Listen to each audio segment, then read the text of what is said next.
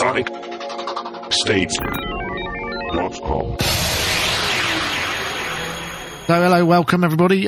This is the post-Messe Sonic Talk podcast. Music Messe, the biggest music show on earth, quite possibly, and my feet still hurt. This is Sonic Talk number 170, recording live on Wednesday the 31st of March, going live... well, not live, going into iTunes and your various distributions on the 1st of April, which I believe is your 10th anniversary, is it not, Dave Spears from GForce Software, who's joining me too? It is, yes, bizarrely. Yeah. Oh, how sweet. This is sort of, yeah. We're going down the pub for the whole day. Are you? God, I wish I could join you, but because I've got such a short week, I've got to work like a dog tomorrow, because Friday's a bank holiday, isn't it? Yeah, and I'm going away for the weekend. I'm going away for the week. I'm going to on a caravan holiday on the south coast of England. Really? When there's blizzards coming in from the north. Wouldn't that be nice? And until the day before yesterday, I was going on a caravanning holiday in Suffolk. Ah. But we changed it to a woodland, what I think was called a woodland lodge, which sounds great, but I bet it's some kind of prefab in the middle of the woods somewhere. It's a chalet out the back, isn't it? Mm. Anyway, hello everybody. Welcome to the chat room live for those who are officially... Oh, Charlie Allen's now officially listened to 100 podcasts. Well done. The live chatties, welcome. Sorry about last week. I was traipsing around the Music Messe show. Was it Wednesday? Yes, I suppose I was. I would have been actually about this time. Let's think. 16:02, it would have been 5 o'clock. I would have probably been just about dead on my feet going, thank God this is over for the first day. But yeah, Music Messe.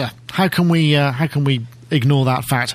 Today is the podcast that sort of celebrates the end of that, and me and Dave are in fact it. Unfortunately for us, and perhaps fortunately for other guests, Rich Hilton has got a vocal recording session, which is, you know, obviously takes precedence, and PJ's got visitors and what have you. So, you know, that's just the way it goes. And Dave Robinson was going to be doing it, but had a diary malfunction, so he's in a meeting with somebody who we met at Music Messe, actually, called Sonodyne, the Indian speaker manufacturers who are celebrating their 40th anniversary this year. Actually, I went and had a look at their speakers. They're really amazing. They're a bit like Genelec type enclosures in so much as they are aluminium boxes. So the drivers are decoupled completely from the enclosure, and they sound awesome. I went over to Hall 8 and had a listen and did a video interview with the chap, and they sound amazing. I mean, they sound much bigger than they look, and not in a kind of hyped way. I was very impressed actually, and they're not too expensive either. Something to check out. Wow. I'm going to try and get some in for review. See what I did there? That was quite a nice link from Dave's non-turning up into a sort of news item. Amazing. Yes. Astonishing. Of course, Dave, you weren't there. I'm suspecting you're probably feeling smug and self-satisfied, and probably physically a lot less knackered than I've been the last couple of days as a result. No. Oh, okay. The opposite. Well, you've had work to do as well, haven't you? Yes. Been beavering away. What can I say, really, other than why does something work brilliantly on XP and then on most Vistas it works fine, and on some people's Vistas it doesn't? So it's needle in a haystack time, I'm afraid. Oh, that's such a nightmare, isn't it? Ugh. Tedious. Very, very tedious. But on a brighter note, we got that controller through yesterday. I saw a picture. Looks very nice. It looks a lot smaller than I anticipated. I think he was using a wide-angle close-up thing. Before we kind of sound like nobody knows what we're talking about, this was you had the impending release of the Imposca 2, which is what we're talking about, you debugging and working on the final tweaks. You had a hardware controller made, right? Yeah, this amazing guy in Germany who contacted us and said, would you like me to make you a controller? And we went, no thanks. No, in fact, we went, brilliant, yes please. And he did, and he's done it all in about, I don't know, 3 weeks, a month. And it arrived yesterday with this brilliant note in it just saying, I've done my best, I hope it's enough, enjoy. And we were just kind of going, wow, and plugged it in and we're going, wow. But of course it's made me want to do some more sounds, because you can get these really kind of minuscule little tweaks and things going. Of course, yeah, it's easier to kind of be a bit more microscopic. A bit more, yes. Oh, what are you going to give them a special name? Sort of what have you called the hardware version? Has it got a special name? No, it's just the IMP2 controller by Mario. Okay. But we've christened him Super Mario because he is bloody super. Oh, that also has a nice tie-in with another story from Music Messe. Usually, I have to admit, dining in Frankfurt is a bit of a hit-or-miss affair. We actually discovered that we were staying next door to one of the most famous Italian restaurants in the whole of Frankfurt, but not in a posh kind of style, and the waiter was called Mario. Hey. And it's a brilliant place, and it's called Pizzeria Bella 7. If you look it up on the internet, Frankfurt, there's a whole load of comments are based upon it. And what it is it's amazing. You stand outside, it's like a caff. Charlie Allen says you could call it the Pimp Oscar. That's a great name. Anyway, you stand outside on and they sort of say, yeah, we've got a couple of tables. It's packed the whole time. You don't get a table, you get a seat. So it's like, two over there. So you just join somebody, and we met a few really interesting people while we were there, and it's quite possibly the best food I've had in months.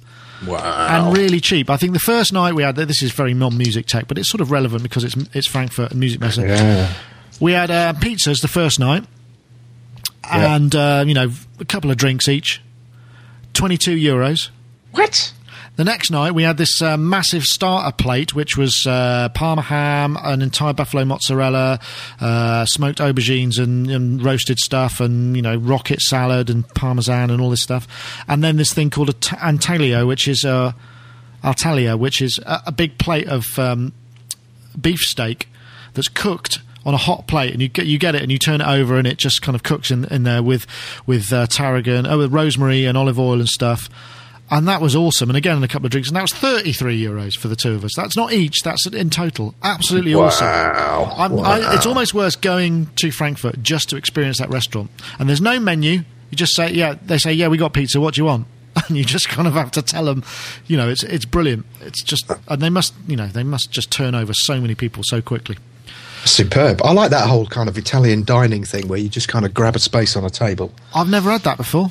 It's brilliant. When I did that general music stuff years and years ago, they were kind of, because they were all real foodies, and they were kind of taking me out to all these restaurants, which were basically like people's houses. Right. This is kind of what this is like, really. We kind of sat down in this room, and they said, Versace used to eat in here, because, it's all brilliant food and great prices and stuff like that. And then the next thing is Jean-Paul Gaultier walked in and sat at our table. Wow. And it was like, I got the phone out and made him talk to the missus. She quite likes him.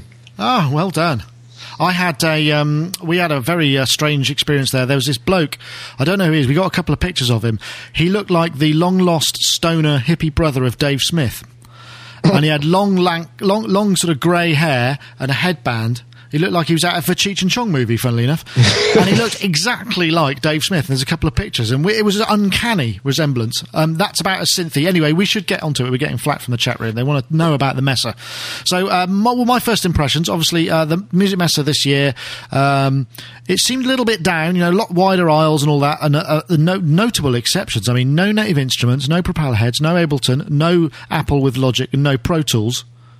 I'm in a small Avid kind of section on one of the distributors. So the Steinberg were the only people out. So there's Steinberg, Presonus, and Cakewalk are the only other door makers. So big software manufacturers, not there at all. I mean, we know Native Instruments don't do trade shows at the moment, or app, but it sort of felt quite a statement. What else could I say about it? But the people who were there seemed to have something to show. And I don't know, there's obviously a bunch of stuff. I don't know what you've seen of the videos. I mean, we did manage to get quite a lot of stuff up. I did get the sort of live cam working on day one, and got some shots of the Korg Monotron, the Roland Gaia, and various other bits and pieces. So I suppose we should start with Monotron, because that seemed to actually kind of cause the biggest stir. How I would describe that as maybe like a synth stylophone. Would you agree? Yeah. I liked it. The price was amazing. It's astonishing. For those who perhaps don't know, the Monotron has got VCF circuit from, this is what they say, the same highly acclaimed VCF circuit. So I'm guessing it's real, not VA, as Korg's MS-10 and MS-20. I mean, it can't have quite the same thing because it's only got a single low-pass filter. So it's not got low and high, but it does scream, and you can process external audio with it, and it's got a very fast LFO. So it's almost I think it costs £59, $85, and that's, full price. So you're going to get it probably a bit cheaper than that. So, I mean, that's the price of a cheap plug-in, isn't it? It's great. I mean, I think it is modelled, though, isn't it? I think the guy on your vid said that it was based on I can't remember. Yeah, but I'm pasting from the press, and it says the Monotron uses the same highly acclaimed VCF circuit as Korg. So I don't know. I suppose it's, yeah, it must be. Did I get to hear the filter, asks Charlie Allen, because I mean as much feedback from the chat room as possible, because obviously there's only me and you, and we've got to stretch this out somehow, and obviously I was there and saw a lot of these things. I did get to hear it. It was quite screamy, actually. It did manage to kind of resonate. I mean, to my ears, it wasn't, you know, classic MS. Shannon S says it is analog. Shannon S, by the way, has also modelled a Monotron. The link will be in the show notes, and apparently got some good feedback from the actual the Monotron designer saying "good job." Really? Rather, I was playing with it just before we came on, and it was great. Excellent. So that's probably, I mean, it's funny, isn't it? That's probably the most talked about unit from the show, and it's a stylophone with a filter and an LFO. So What's that keyboard? Is it like a ribbon keyboard? It's, I think, like, yeah, a wasp or something. It's a bit like that, yeah. Okay. That's kind of, so hence the stylus phone vibe. I mean, it is very small. It's got a built-in speaker, and it's got the LFO. The other thing about it, the LFO is really high speed, so you can get some quite mad, almost ring moddy kind of tones out of it. I mean, again, I didn't get a lot of time to play with it, but I did sort of sit down for a few minutes and just kind of check it out and see whether it was okay. And it did, yeah. I have to say, it was okay. And for that price, it's a toy, yeah. I mean, and that's what they're very good at. And incidentally, a lot of the other releases were kind of toy size as well. There was the Micro Station from Korg, which was kind of fairly awesome in concept, insofar as it's got a 61 note keyboard, but with kind of micro sampler or Micro Korg XL size keys. Yeah, and it sounds like a really crap idea, but you know, when you look at it and feel it, it's like puppies. You know, when you look at them, you think, it's got the same. You sort of want to use it and want to play with it. It's very strange. It's a kind of really strange. You also feel paternal towards it, or at least I did. It's a really bizarre concept, but it's packed. It's got a load of stuff in there. 16-part multi-timbral, but tons of effects, sequencers, all sorts of stuff in it. Polyphonic arpeggiators, rhythm track, you know, I mean, it's got quite a lot of stuff under the hood. It's going to be about $449, I believe, which is about the same price as a microsampler or a Micro Korg XL, maybe a bit more expensive, but... Very cool. Yeah, it is quite cool. I mean, cool... I mean, it's not going to be for the keyboard players, but as... Steve McNally, who did a lot of the demonstration for us on the day, was saying, you know, the micro ranges, you know, the smaller version stuff is really doing well for them, and people just seem to want it, and it doesn't go to professional keyboardists. It goes to people who perhaps the keyboard isn't their first instrument, so they can just use a keyboard interface. It's quite... You know. Yeah, no, I can see that, definitely. Going back to the Monotron, can you play it with a stylus? I actually don't know. Charlie Allen says, yeah, it's like continuous control, like playing one axis of a K oscillator. And I imagine it probably is very similar to that in terms of technology. It's just that they've printed a keyboard type thing on it, but there must be some quantizing. I didn't check that. I will have another look. But yeah, I think I'll be getting one, definitely. Well, how could you not, really? It did make me laugh, the comments on the vid. When I saw the vid, I was looking at the comments on that, and it was like, I think it was 50 quid, isn't it? And people going, oh yeah, but for 30 quid... I might be interested, proving that if it was a tenner, someone would still want it for a fiver. I know, 50. Come on. Come on, get serious.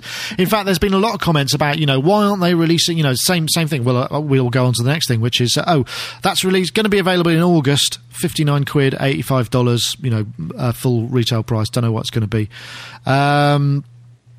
Which takes us on to the Roland Gaia, which kind of, I don't know, I've never seen so much vehemence. If you remember the last show pre-Messe, I was playing some unknown synth, and there was speculation as to what it might be. Several people thought it might be a Dave Smith kind of type thing, but it wasn't. It was, in fact, the Roland Gaia. We did get sent a kind of pre-production model. It was really fancy. It came in a box with a kind of special... you know, Roland prototype synthesizer label on it, and I was all really exciting. So I had it a week before the show, and I had to rush a review through, which is perhaps why it's not as in-depth as I'd have liked, because I didn't get a chance to live with it for very long. But that was the other big release from the show, because Roland, you know, not really known for their synth releases, their kind of synth interfaces. They tend to play that down, which is a shame, because they've got a big legacy of this sort of thing. But you saw that, and I showed you the video preview as well, didn't you? What did you make of that? I liked it. I mean, I thought, good price. I love that three-layer thing. I mean, I use the JD800, which has got the four-layer thing, and less polyphony as well. But, I mean, I like that a lot, and I thought it sounded fine. Yeah. I thought the poor demo guy came in for so much. I know, it's such a shame, isn't it? But you have to say, it's not really his fault. I mean, but who on earth kind of signed that off? Well, he did play Jump and the Final Countdown. Which I mean, and the Nokia ringtone. In fact, any video that we've got from round the show, in fact, we did a piece with the XOX Box guys, and you can hear in the background... or,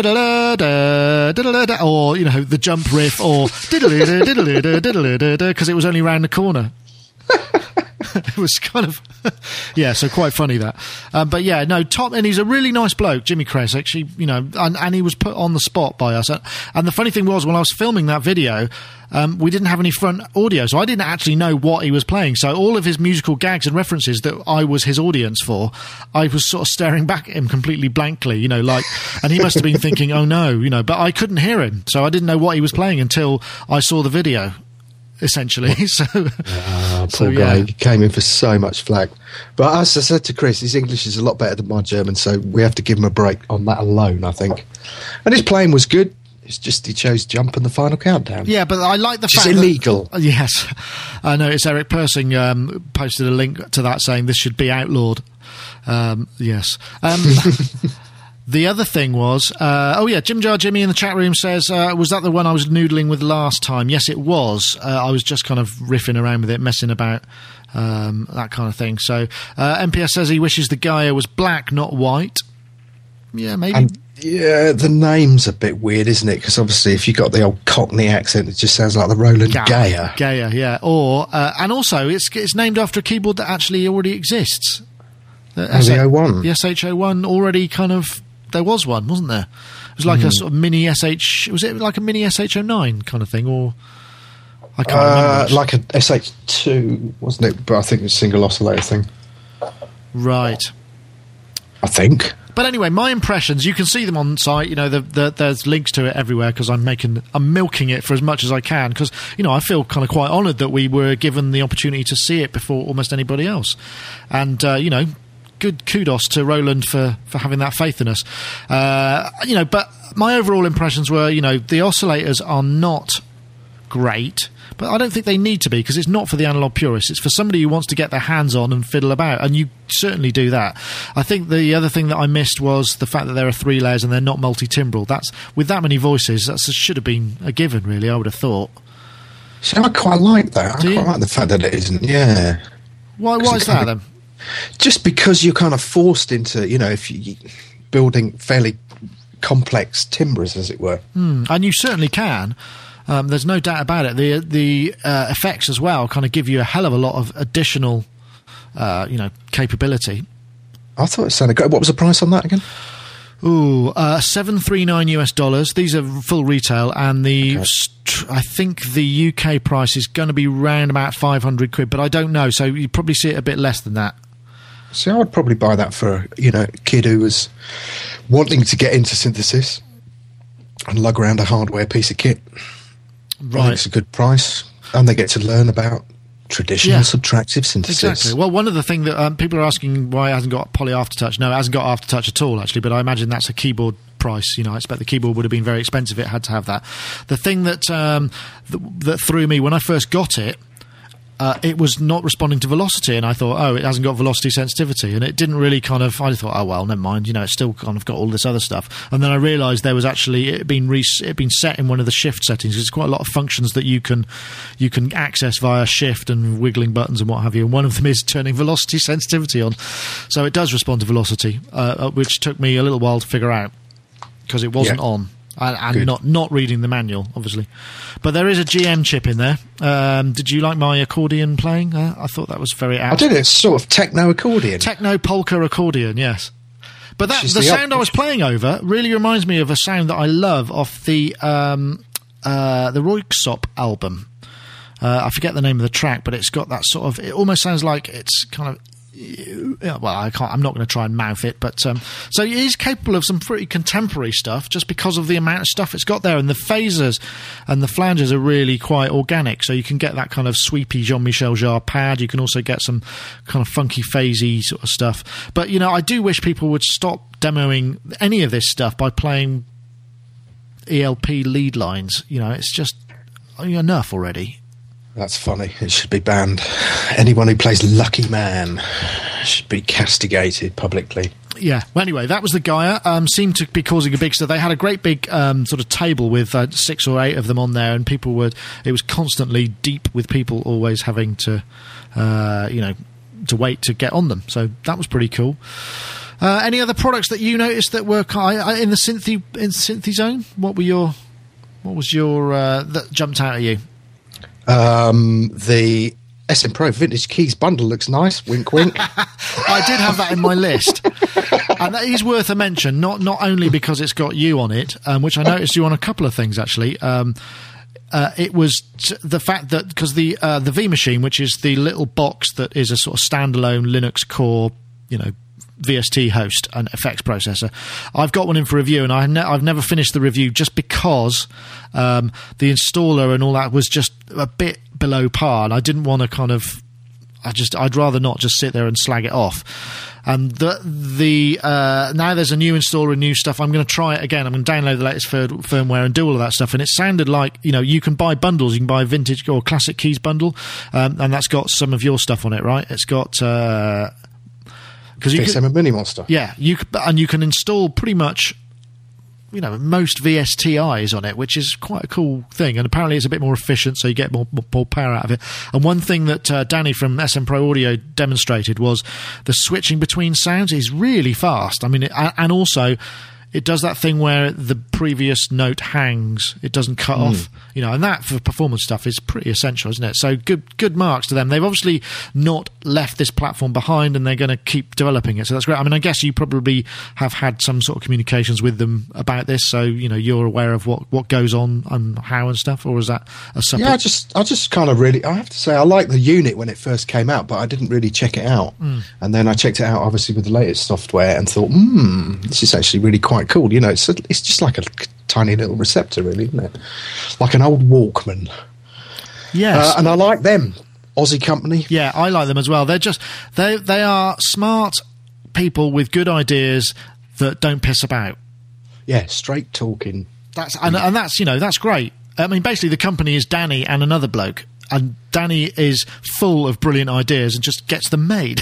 And I just really like that. It's like, I want something that does this. You go, yes, and I'm going to make it. Because every show, they've got 5, 6, 7, 8 products to show. And if you wait, I mean, at NAMM, it's always a bit too overwhelming because you've had almost a whole year of development time. So they just show you kind of 20 things.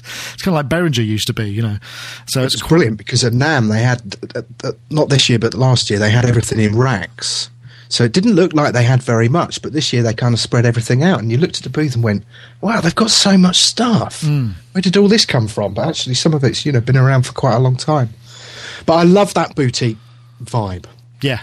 Exactly as you said, guys who kind of come up with an idea and go, normally to solve a problem that they want solved, and then go, right, how can we make this? Or can we make this? And there's usually a money numbers merchant behind the scenes going, it might work. Yeah, and then they give it a shot, and I think that's the vibe. It's interesting that a lot of the big companies seem to have sort of pulled out of the shows, but a lot of the smaller companies seem to be kind of coming through. Yeah, no, I think you're right. A couple of things going flying past in the chat room. Obviously, the other thing, somebody Charlie Allen asked when the Solaris is being released, because I bumped into John Bowen, who was on the kind of Moog stand area, and he was showing me the latest version. And I have to say, it sounded beautiful, and it's starting to look. I think he's finally kind of letting it go and kind of not many more tweaks. I think the first production run is going to be June, if I'm right about that. And fair play to all the pre-order people for hanging in there, because he must be under an immense amount of pressure to just release something that perhaps he's not entirely happy with. But I think he's going to have to let it go at some point, and we'll see it. Because it sounded awesome and it looked great. And there's a new phonetic filter which sounded brilliant. He didn't have any patches totally programmed up, but from what I heard, it sounded really great. And that ribbon, yeah, I think the ribbon's going to be replaced, but it's going to be a ribbon and it's going to be that big. For me, that was the kind of probably the highlight of what I saw. Really? Yeah. Interesting.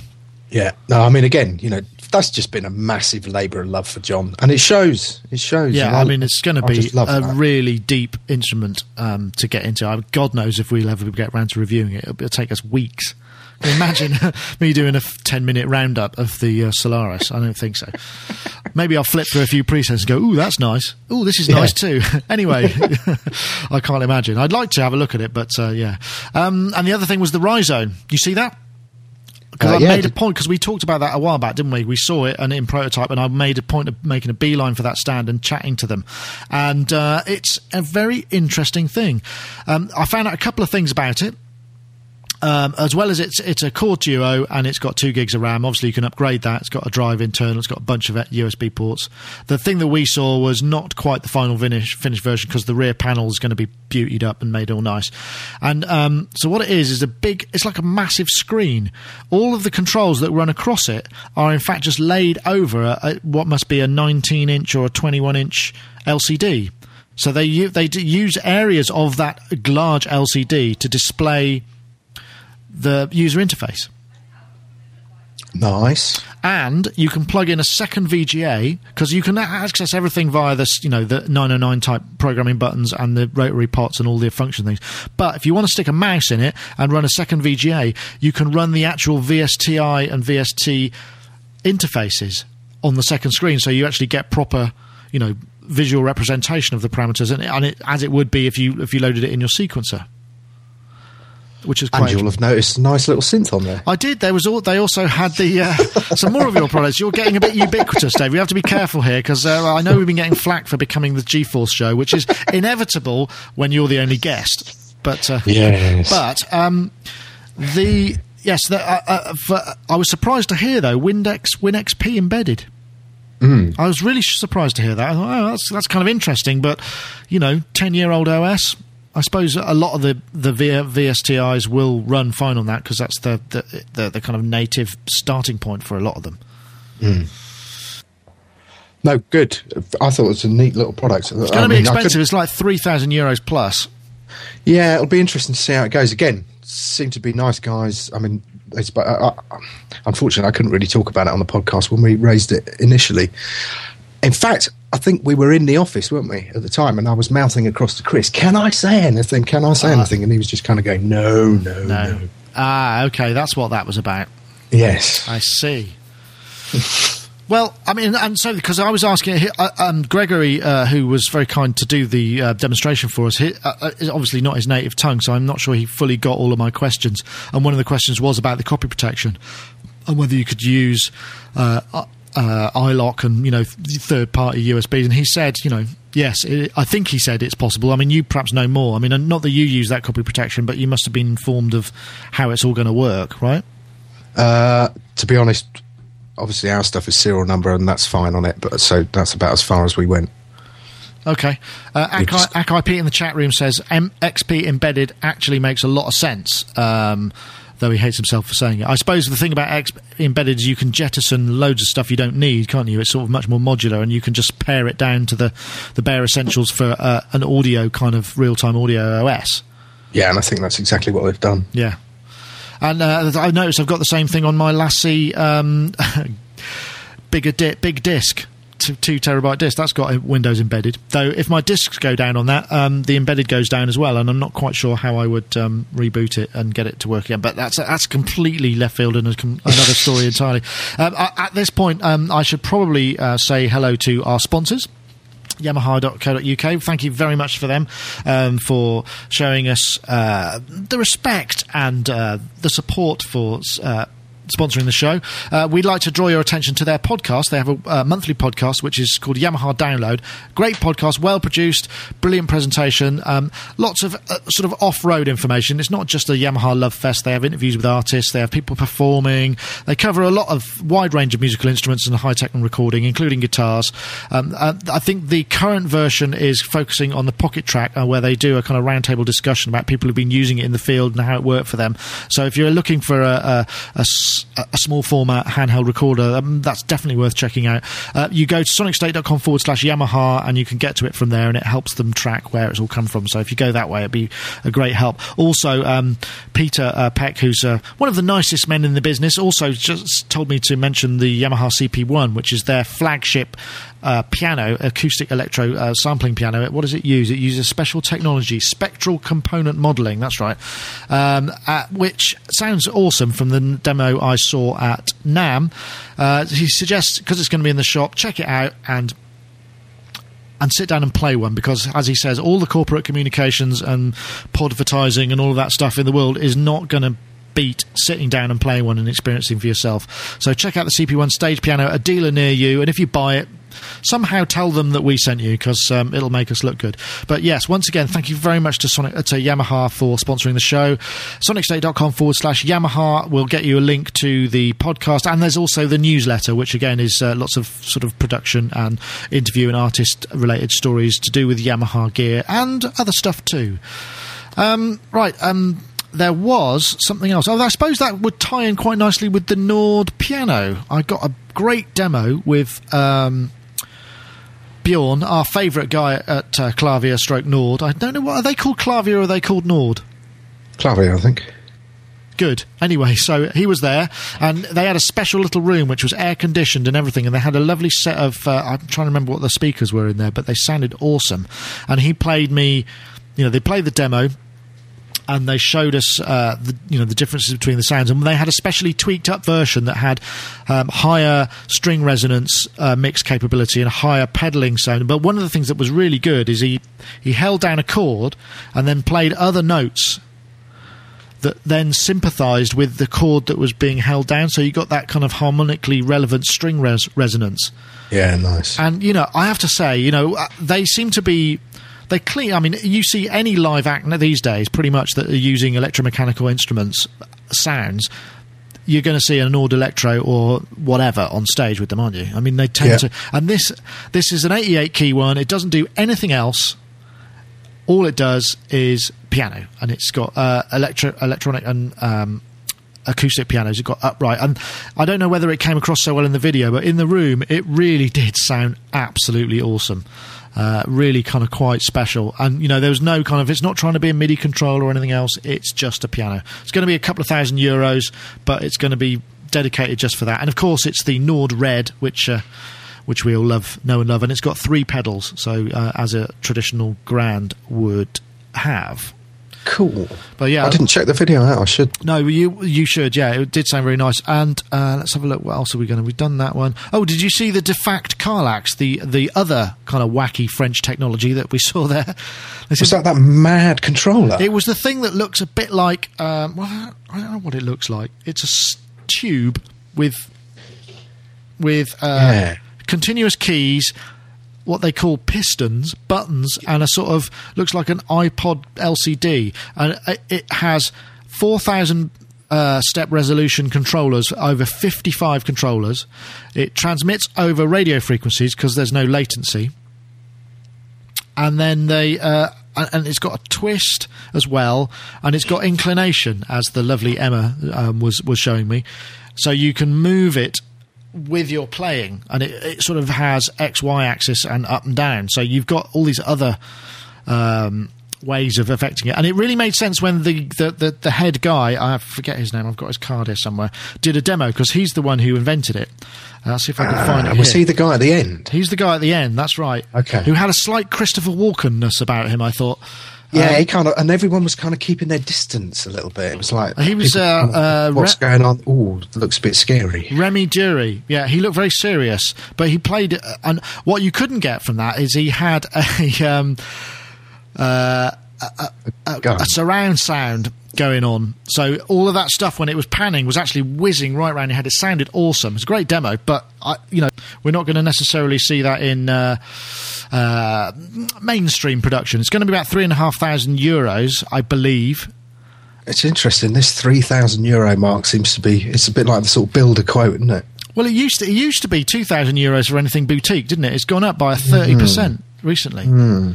Yeah, there's a fair few people I noticed whenever you were asking the price, they were like, 3,000, €3,500.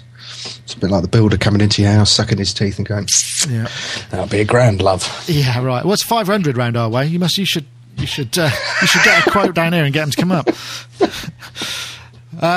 Yes, well, that was kind of interesting. That's the Carlax from Defact.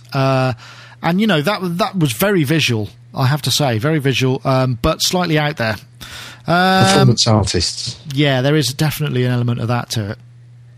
Let me see, what else did we see? Oh, I've got to give a nod to... it was obviously the Roland Lucinda, which is a new sort of guitar type of thing. Oh, yeah, that was pretty cool. I saw that. But, the best demo for me was the Boss BR800, which is the new Boss multi-track thing. It's like a little battery-powered thing. It's the, you know, I don't know what the last one was, 600, I guess, or 400. Battery-powered, pair of mics on it, but you can also have 4 inputs. It's got Cosm modelling, and Alex Hutchins did a really... I mean, he's an amazing player, but he did a demo where he just plugged his guitar into it and just, you know, riffed. And it was very impressive, actually. And I think that's about 400 quid. And it's an 8-track playback, 4-track record type of thing, but with, you know, drum modelling and all this Cosm business going on inside. Yeah. And that did look pretty good. Let me see what else. Oh. That's the best demo, was it? Well, player, in terms of playing. Okay. What else? The Soundscape version 6. There's a blast from the past on the SSL stand. Right. Soundscape, which was bought out kind of ages ago, and it was one of the earliest doors. It's 15 years, probably been going 15 years, but the Soundscape took the approach early on that it was tied to hardware, so all the DSP would lie in additional hardware, so that it was a closed system, in the same way that Pro Tools was, but that's now changed. And it was one of the biggest markets for kind of dubbing and pure audio editing work, as far as I remember. Yeah. And so version 6, where they've been working on it for quite some time, now it sort of comes out of the dedicated hardware and it runs natively on the computer. And they've done a load of really interesting stuff with kind of usability and workflow. And also it's tied in with it's still tied to hardware in the fact that you get one of those SSL, I think it's an MX4 card, which gives you up to 112 or whatever channels of EQ, DSP, dynamics in an SSL kind of mixer, which is pretty awesome. But the one thing that I thought was really good is they made this mapping that allowed you to... there were two things, in fact. The first thing is every region has 12 zones. So on each edge, you've got a top, a bottom, and a middle. Then you've got the middle and the top and the bottom. And then at the end, so you've got 12 zones. And if you roll your mouse over it, the cursor becomes whatever you want it to be. So cool. Effectively, how you operate within the arrange page and where you put your cursor to do any kind of operation allows you to customize. In fact, it's 24 because you press option, you get another 12. So you've got 24 workflow kind of enhancements. So you can choose what the cursor will do or be depending on where you roll over on the actual region, which I thought was a really smart idea for stuff, you know, like, you know, the things that you must do all the time where you have to do lots and lots of repetitive actions. Things like, you know, editing a podcast, for instance, that kind of stuff would be really kind of... I'm sure I could make that much quicker by having all of these custom things. And the other thing that was very cool is, as well as the assigning a track to a series of an output, you can also assign individual regions to an audio output, and if there's a crossfade between, so if you had a drum loop, right, you could assign the kick drum to one output, the snare to another output, but crossfade between the outputs, so your starting output and your other output, you can crossfade between them, so you could do all sorts of really wacky kind of crossfade, long textural things, and it just sort of struck me that there's quite a lot of interesting innovation going in there. And that kind of applied also to the Presonus thing, because I was talking to their new guy, Rodney Orpheus, who used to be with Steinberg. And, you know, one of the things that he was really excited about, and I guess it must be the same for the Soundscape people, because they've kind of jumped a whole generation of users by waiting this long for an upgrade, that they can sort of sweep away kind of quite a lot of the bloat and junk and just focus on things that people seem to really want without having this huge legacy of history and backlog and, you know, users to sort of drag along and all please at the same time. So it must be quite refreshing to develop in those sort of environments. So you can be quite innovative, I would think. Yeah. But that, I'm intrigued by the soundscape thing. Yeah, it looked really good, and it, I'm trying to remember whether it was just PC. I think it might have just been PC. Probably, yeah. I'm not sure. I think John, the Imposca guy, I think he did some stuff for them years ago. And I mean, they had a massive foothold in the US in terms of post-production audio stuff for film and whatnot. In fact, I remember going to an awesome party that they threw somewhere up in Hollywood somewhere. So if the parties come back, I'll be well happy. So, sorry, apologies to those who are turning up perhaps an hour late. Well, no, I mean, for me, perhaps turning up an hour early because of the time zone change. Whichever it is, it's my fault, so I'm terribly sorry about that if you've made a special trip or postponed anything to join us live in the chat room, which I will plug now. Chat room is sonicstate.com/live. You get to listen to a live stream via Shoutcast, which you can listen to in iTunes. There's also a Flash streaming widget that allows you to listen to the live stream, but also there's a Flash chat room which you can use there, or you can join us via an IIRC client. I'm using Colloquy on the Mac here, which allows me to archive it, and then I'll republish it later on so that there's a record of what happened and people can... It's quite a good thing to... What you do is you read the transcript and listen to the podcast at the same time. It has a kind of quite a nice continuity to it. Assuming I don't cut out huge swathes of expletives and blue language and dirty jokes and unrepeatable for litigation reasons stories. But we haven't had too many of those this week, have we, Dave? No, I've been very good. Right, what else was there that we saw? Radical Accelerator, Radical Technologies. Oh, dude, that looked and sounded great, and I love that. The wiggly thing. Yeah, that was brilliant. And you could see that he was really entertained by that, wasn't he? Yeah. Sort of wry grin there. Yeah, because I said, oh, surely isn't that a bit of a waste? And he goes, no, it's a really cheap chip you find in mobile phones. You just put it in, and, you know, that's obviously not a German language accent, but I'll do my best. The Radical Technologies Accelerator. And one of the things that he told me, this is an 8 voice out of the box, loosely based on the DSP code of the Spectralis, but not quite the same, to be honest. It's more of a single track. It's not a sequencer. It's not all of these other things. It does the... it's an 8-voice duo multi-timbral pure VA, but it sounds awesome, like the other Spectralis or like all their other hardware. Just it's got that. I don't know whether them and maybe Virus Access people use the same D2As, but they just sound brilliant in terms of audio. There is an upgrade for it, and you can increase the voices to 20. Up to 20 voices, and it'll do 8-part multi-timbral, I believe. €1,700 for the basic model. But yeah, the amazing thing about it was, at NAMM, there was a piece of cardboard saying this is what it's going to be, and then 2 months later, there it is. And Jorg was just flabbergasted. He said, I'm amazed that our guy kind of managed to turn it around so fast, and he's really chuffed with it. But I did go to, because I was setting up audio, and I plugged the headphones in, and he went, no, don't do it. So it's obviously still not quite kind of, not quite ready for sales. But I think they're talking about June for production, which is awesome, really. And it did sound good, although, you know, to be fair, when he was demoing it to me, he couldn't hear what he was doing because, obviously, the headphones didn't work, so it was a bit... it still sounded good? Is it a VA? The MPS says it's a VA, and now I'm doubting myself. I think it was a VA. Yes, it is, because it's DSP code. I mean, it's got some... maybe it's got some analogue. I don't know if the Spectralis has analogue filters or whether they're models. I'll have to pass on that. But it sounded good. Which is the main thing. Yes, and Schneider's Bureau weren't there, no super booth, no. I think it's really a really tough gig for Andreas, and I think he tries to do it every other year or something so that he can kind of make sure he does it best, because it's very, very hard work for him, because he brings together all of these boutique guys, and of course there's been a few that have gone down, not to mention, is it Carsten Shipman? The Shipman filter, you know. Oh, really? Yeah, they sold the last few months ago, didn't they? And not bothering, not making them anymore. Yeah, it is a DSP. Thank you, Red Walks. At least you sound like you know we're talking about, so I'm going to stick with that. Thanks. The chat room comes to my rescue again. That was good. What else did I see? Oh, I got a really good demo with Amos Gaines from Moog, who showed me a bit more of what the Moog multi-pedal, the MP201, can do, because that's had an OS upgrade. And it's the more you look at it, the more fantastic it seems to be in terms of what it can do, because it's got... it's like an interface between the analog and the digital world. So you've got four separate CV channels. You've got multi-stage envelopes in there that can be very, very fast. You can program in. It's also got patching and output assigned. So you could hook it up to a modular system or a kind of system that had a bunch of different CV and audio and use it to almost patch, you know, to memory recall. So you could kind of go, right, I'm going to put my drum creating envelopes and feed them into the oscillators, and so therefore every time I hit a note it's going to go whoop whoop, you know, so I'll get drum like sounds and that kind of thing.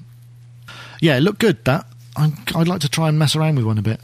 Amos has been brilliant, actually. When I was setting up the Underworld rig, he got me some stuff, because the chances of dragging them down to a shop is somewhere between 0 and 0. So he sent us up over a load of things. And they're gorgeous sounding pedals, they really are. And that thing just kind of interfaces everything very, very nicely. Yeah. Do they use the MIDI-Murph? Because the MIDI-Murph sounded good. Yeah, I kind of didn't stay on for the job of setting everything up to Carl's liking. Right. Because he can be pretty pernickety. Well, that's what gets you where you are, isn't it? So I kind of said to their main tech, you can do that. Yeah, the handoff. But yeah, lovely stuff. And he actually sent me an email back saying, you know, it reminds him of all of the old kind of sounds that they used to get, but with it, within a kind of modern context, being controllable, you know? Yeah.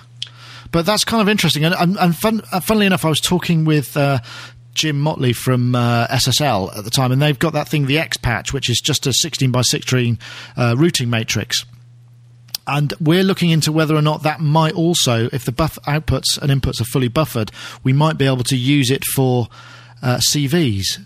So, because I was offered it for review, and I thought, yeah, it's not perhaps going to be that interesting. But then I thought, actually, if we could use it to patch between analog using CV and audio, or audio, then it starts to have quite some interesting possibilities. I mean, albeit it's not terribly cheap, but, you know, if you need it, you need it. Yeah. Sorry, no sound examples here. I kind of was resting on my laurels a little bit, because I assume, you know, all our videos are up and done, and I've been editing like crazy. I want to say thanks very much to Simon, who's been doing the bulk of the editing work back here, and Andy's back at home doing a lot of his stuff too. And I want to say thanks very much to Marcus for sorting us out with the local network dongles. And he bought it for us and sent it over, and I tried it out here and it wouldn't work, and I thought I'd made the SIM block itself by getting the password wrong, but it was fine. When I got to Germany, what actually happened was I found that I could put it into one of these other USB dongles, which worked in my personal Wi-Fi hotspot. So it was a cracker. So I had my personal Wi-Fi hotspot up and running, which is always a pleasure. Have you met Marcus? Yes, we met him, and it was very kind of him. And I didn't get time to buy him a drink because it's all crazy. But yeah, nice chap. He sent me some of his music as well. And, yeah. One of my favourite people. Yeah, top chap. In fact, the more time I spend in Germany, the more I like Germans. I think they get a bad rap. Seriously, no, very seriously. Witty and amusing people. Well, very similar to English people, of course. Yeah, that dry sense of humour, man. That really very mischievous. Across. Yep. And of course, bumped into Hans for our non-Eric from MusoTalk, who was doing a sterling job. He was the official Messercaster, so he did a deal with Music Messe and had a kind of, you know, branded thing, and they gave him a room with a big fat pipe to upload stuff from the show, and which we availed him of on the first morning when our network wasn't quite working as it should have done. So thanks very much to Hans as well. Oh, the SPL. I saw some really good SPL stuff. The MS processor. They're kind of doing this high quality mastering and effect processing. They did two things that I saw. One was the MS processor, which basically allowed you to take a stereo signal, turn up or down the center part of it, including panning it. So if the vocal's slightly off center, you could pan the vocal center and turn it up a bit. This sounds all a bit wrong to me, but it actually did work. And then you can process the stereo part of the signal, the sides, separately. So you can widen them out, turn them up or down, and EQ them differently. Wow. Did you get to check out that Electron Octatrack thing? I didn't have any hands-on, but we did shoot a video of it, and it looks like a really interesting thing. I'd like to find out a bit more about it, so whether it can be used as well as performance, but something that you might have in place of your trusty ACKEYs or whatever, because that looked really it's kind of the idea of it is a performance sampler, I believe. Yeah, that's what it appeared to be. Look good. I like everything that they do. Yeah, and it's great to see them releasing a new thing, because for quite some time, obviously, since the early demise of Daniel, who was a top chap, unfortunately passed away in a car accident some time back, they've not released any sort of brand new hardware, and so it's been really good to see this and see them on track and kind of moving forward. That's fantastic. And it looks good, and it doesn't look like it's going to be massively expensive as well, so... Okay. OptaTrack. We got a video of that. You can check it out. Smart AV Tango.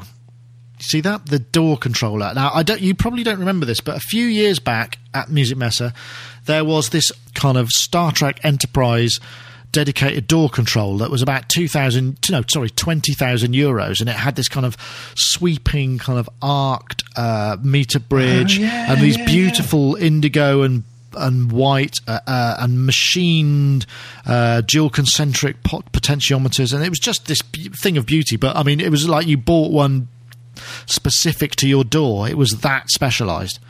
Well, I haven't seen them for a while, and this is the same people. They've now released another version, which is kind of more like a hybrid. So you've got a main control surface, which is in these kind of ballpark of the EMU stuff, the euphonic stuff and the Mackie Huey kind of thing.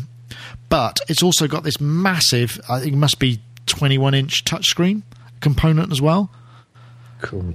Which has a custom interface built into it. So you hook it up to, I think it works with Logic, Cubase, Nuendo, Final Cut Pro to a certain degree, Pro Tools to a certain degree, and various other ones. And what it does is it has a library of graphical representations of things, but it has this really... It's got 8 faders and mute groups and, all of that stuff, but it does this really brilliant thing. At the top, there's this line of... it's called the Arc, which is similar to their arced meter bridge. So you can go through and you can select a whole load of channels and assign those to the 8 faders. So the usual way with Huey and Mackie Control and that protocol is you bank, right? Yeah. And what this allows you to do is actually mix and match. So you can just go, I just want the faders to represent this group of stuff, or these faders, or, And it reminded me very much of the way that the Jazz Mutant Dexter worked, which had really brilliant bit of grouping. So you could create all these internal groups, which meant that you could quite easily just go, show me the drums, and it would just give you the drums. And you could bank between the drums, so it was sort of discrete grouping that's sort of out of the confines of the door itself. Whole budget was still about £5,000, but that's a whole lot less than £20,000. And you can get that and a sidecar extension, which has another 12 faders for some really awesome kind of. Well, you'd be the envy of all your nerdy friends for sure if you had one of those. But it's very much for mixing. It's not really a kind of edit scenario thing, but for mixing, if you're doing a lot of mixing indoors in the box, it could be just the ticket. But that was beautiful. Nice. Saw some guitar things, new Variac stuff from Line 6. I did like that update for Trillion. Yeah, well, once again we got our nice access. Eric and Paul make a point of kind of getting us footage and getting us really good recordings, and they do a demo bespoke for us, and it's really brilliant. But of course I was under the impression that it's only ever for us, but I heard him saying, yeah, we can give you the footage to somebody else as well. So I feel a bit jilted, but but seriously, Eric did again a wonderful demo of stuff, and some of these little features just seem like, a different sustain mode. But that bass, when he was playing the bass stuff on the Trillion, and there's a sustain it's a sustain mode, I've forgotten what it is, where it's all. So you can play, and it just sounded so goddamn realistic. I mean, it was just frightening. I mean, obviously, Eric's playing it, and he's probably the best demo of that stuff at all in the world ever. It's the musicality of their stuff that kind of blows me away all the time. Even simple little things like that. And I think you'd even alluded to it on the site saying, whatever. But when you see it and hear it, you go, it makes a ton of sense. Yeah, it's and also he was going into sort of some of the deeper aspects of the synthesis engine of Omnisphere. 80 oscillators per voice. Hold on a minute. I mean, is that really necessary? It is amazingly deep, and it does make me laugh when people go, "Oh, it's just a rompler." It ain't. It ain't at all. I know. I'd like to get into it, but I just haven't got the, you know, I haven't had the time to check all that stuff out. But I would like to kind of get a bit deeper into it and be very nice. So as a show, attendance up or down? I don't know, really. I mean, we leave before the weekend, before the public days, because it's just hell. I would say it was down a bit, which is great for us because it meant we got more quality time. I mean, as I said, I think at the beginning, there were less people there, and when we were talking to people, you know, people saying the aisles are wider, and I was like, yeah, it's probably the most expensive air in Europe. But the people that were there seemed to be there for a reason. They had something to show. You know, it wasn't just a kind of, and this one's in blue. There was more going on. So the people who were showing things had stuff to show. You know, there was a lot of other things that I know I haven't mentioned. I know the Waldorf PPG3, talked to Wolfram Franke. He's always a great guy to talk to. He's a lovely chap. And, you know, I'd like to say thanks to him if he ever listens to this. But, yeah, I know. I think attendance was probably down. I don't know what the footfall was like in terms of public. They move things around a bit because Korg, traditionally all the music tech stuff is in Hall 5 and 5.1. But Korg moved over to Hall 3 and they were in the drum hall, which you can imagine was a little bit noisy. But it was, I don't know if it worked better for them because they were actually nearer the entrance. So they might have had more footfall that way. And there seemed to be a reasonable amount of people there at all times. So I did try, actually, and go to some of the other halls. But it's hard because it's such a bloody long way. It's massive, isn't it? I know. It's trying to kind of convey the scale of it. I think I did a post at the beginning. I saw it. It was brilliant. That was kind of me going, right, this is kind of, you know, it's very hard to convey on a camera like that. You know, it was on my mobile phone. But well, especially when you think that tour house, the press centre, is kind of in the middle. Yes, exactly. You were sort of looking back at it. It's like, yeah. It's massive. Yeah, I did a thing one year where I'd met somebody at the front desk and given them a badge, and then for some reason, we'd gone for a drink. And I had a demo in Hall 9. So I'd raced back to Hall 9 after this drink and suddenly realised that I'd left all my stuff in the bar at the front. Oh, so I had to go racing back down that Via Mobile. Yeah, it was almost, you know, it would have been quicker for me just to kind of ring a cab. Well, there is a bus. That's the one thing you've got to remember. There's a bus that goes up and down, and that's worth catching. Yeah. As long as it's not raining, which it was on the last day, in which case you never get in it.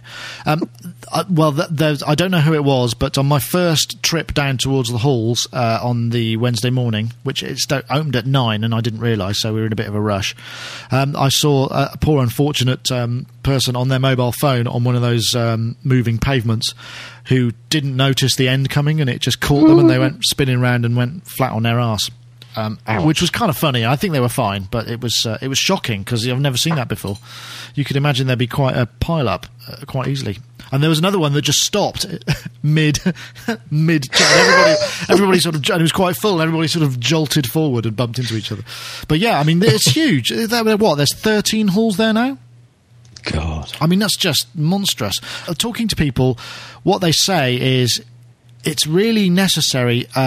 Messe, because what happens is it's a place for the rest of the world and the whole of the EU, so you get people coming from South America as well, so the dealers come in and the distributors, and it's the place for the people to talk to, and they do business there. You know, most of these guys not only have a stand, but they'd have like a room somewhere, either in the stand or a private meeting room somewhere, because we go over and there's a guy who I know who now works at Avid, and he spends 3 days just sat in a room talking to distributors and dealers and kind of, you know, filling the order books and what have you, and that's kind of the show for him.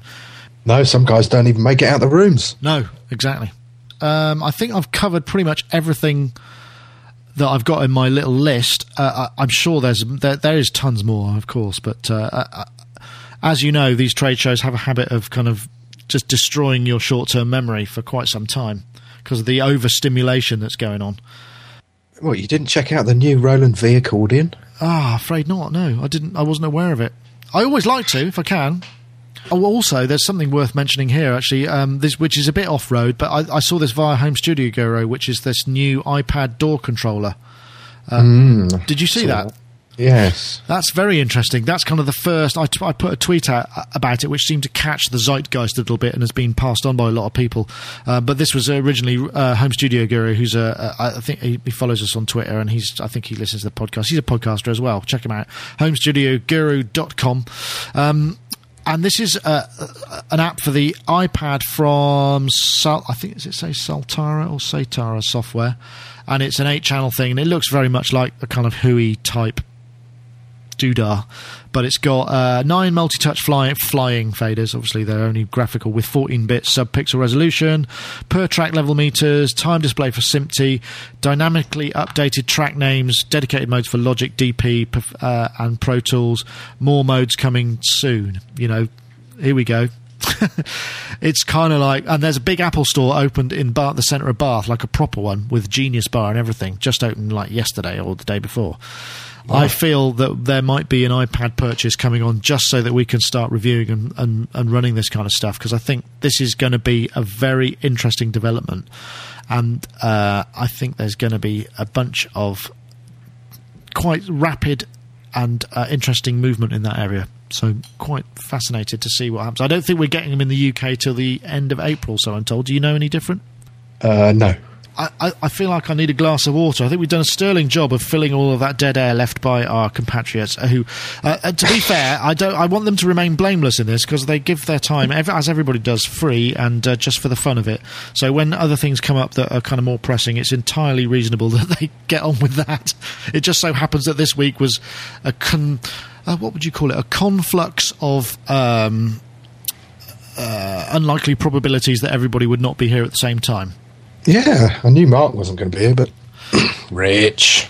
So anyway, next week I'm actually going on holiday. As I said at the beginning of the programme, I'm going to be heading off to a caravan in the west of England, which may or may not be a fun experience, depending on how the weather holds out. At the moment, there's snow forecast in quite a lot of the UK, so it's not going to be perhaps the sunny Easter bank holiday that we'd all hoped for as a repeat of last year or the year before, I forget now. But so there's no show next week, but then we'll be back to normal service and all that sort of stuff. So once again, thanks very much to everybody who's been listening live. Thanks to all in the chat room.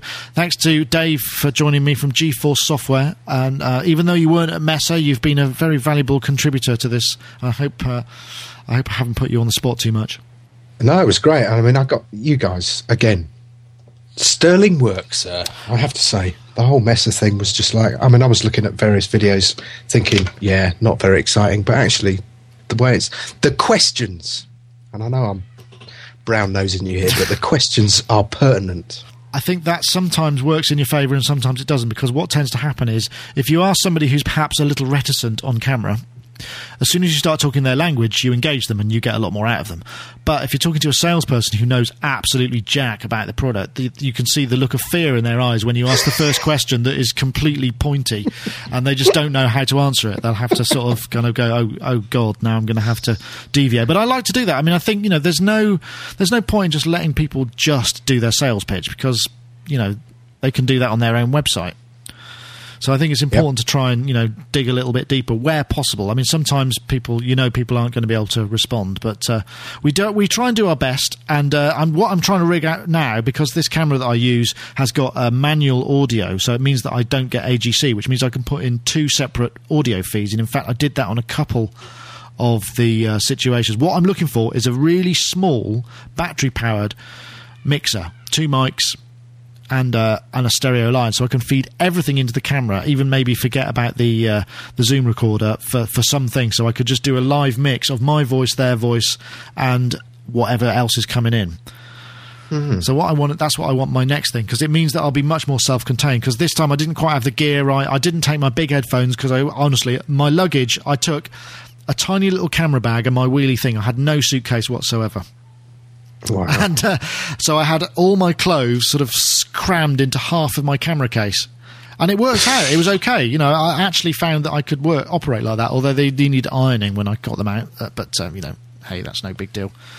But now, unfortunately, it meant that, you know, there were things like the headphones didn't work. I had to use buds. I also had a headset, but the headset didn't work because the headphone part of it wasn't loud enough. So I had to wear the headset with the things sticking up to my mouth. You know, it was all a bit. So I ended up with just tons of wires and everything. I put the camera down in order to reach over to get to the Zoom, and it would sort of pull, you know, like, oh, must unplug that, otherwise it's going to fall on the floor. It's like, eee.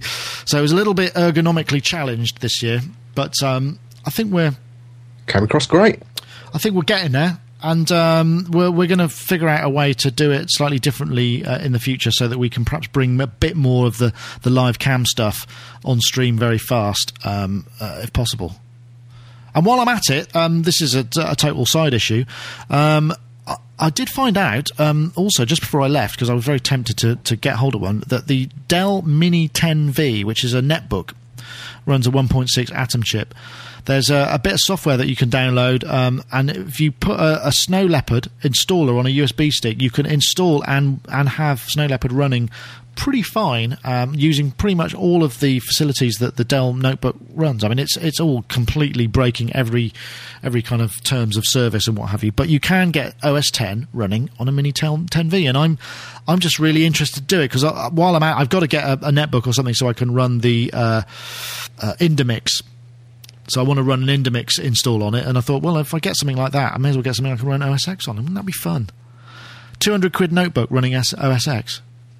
That's amazing, isn't it? Yeah. Anyway, that's a complete side issue and has nothing to do with anything much at all. But, yeah, so no show next week.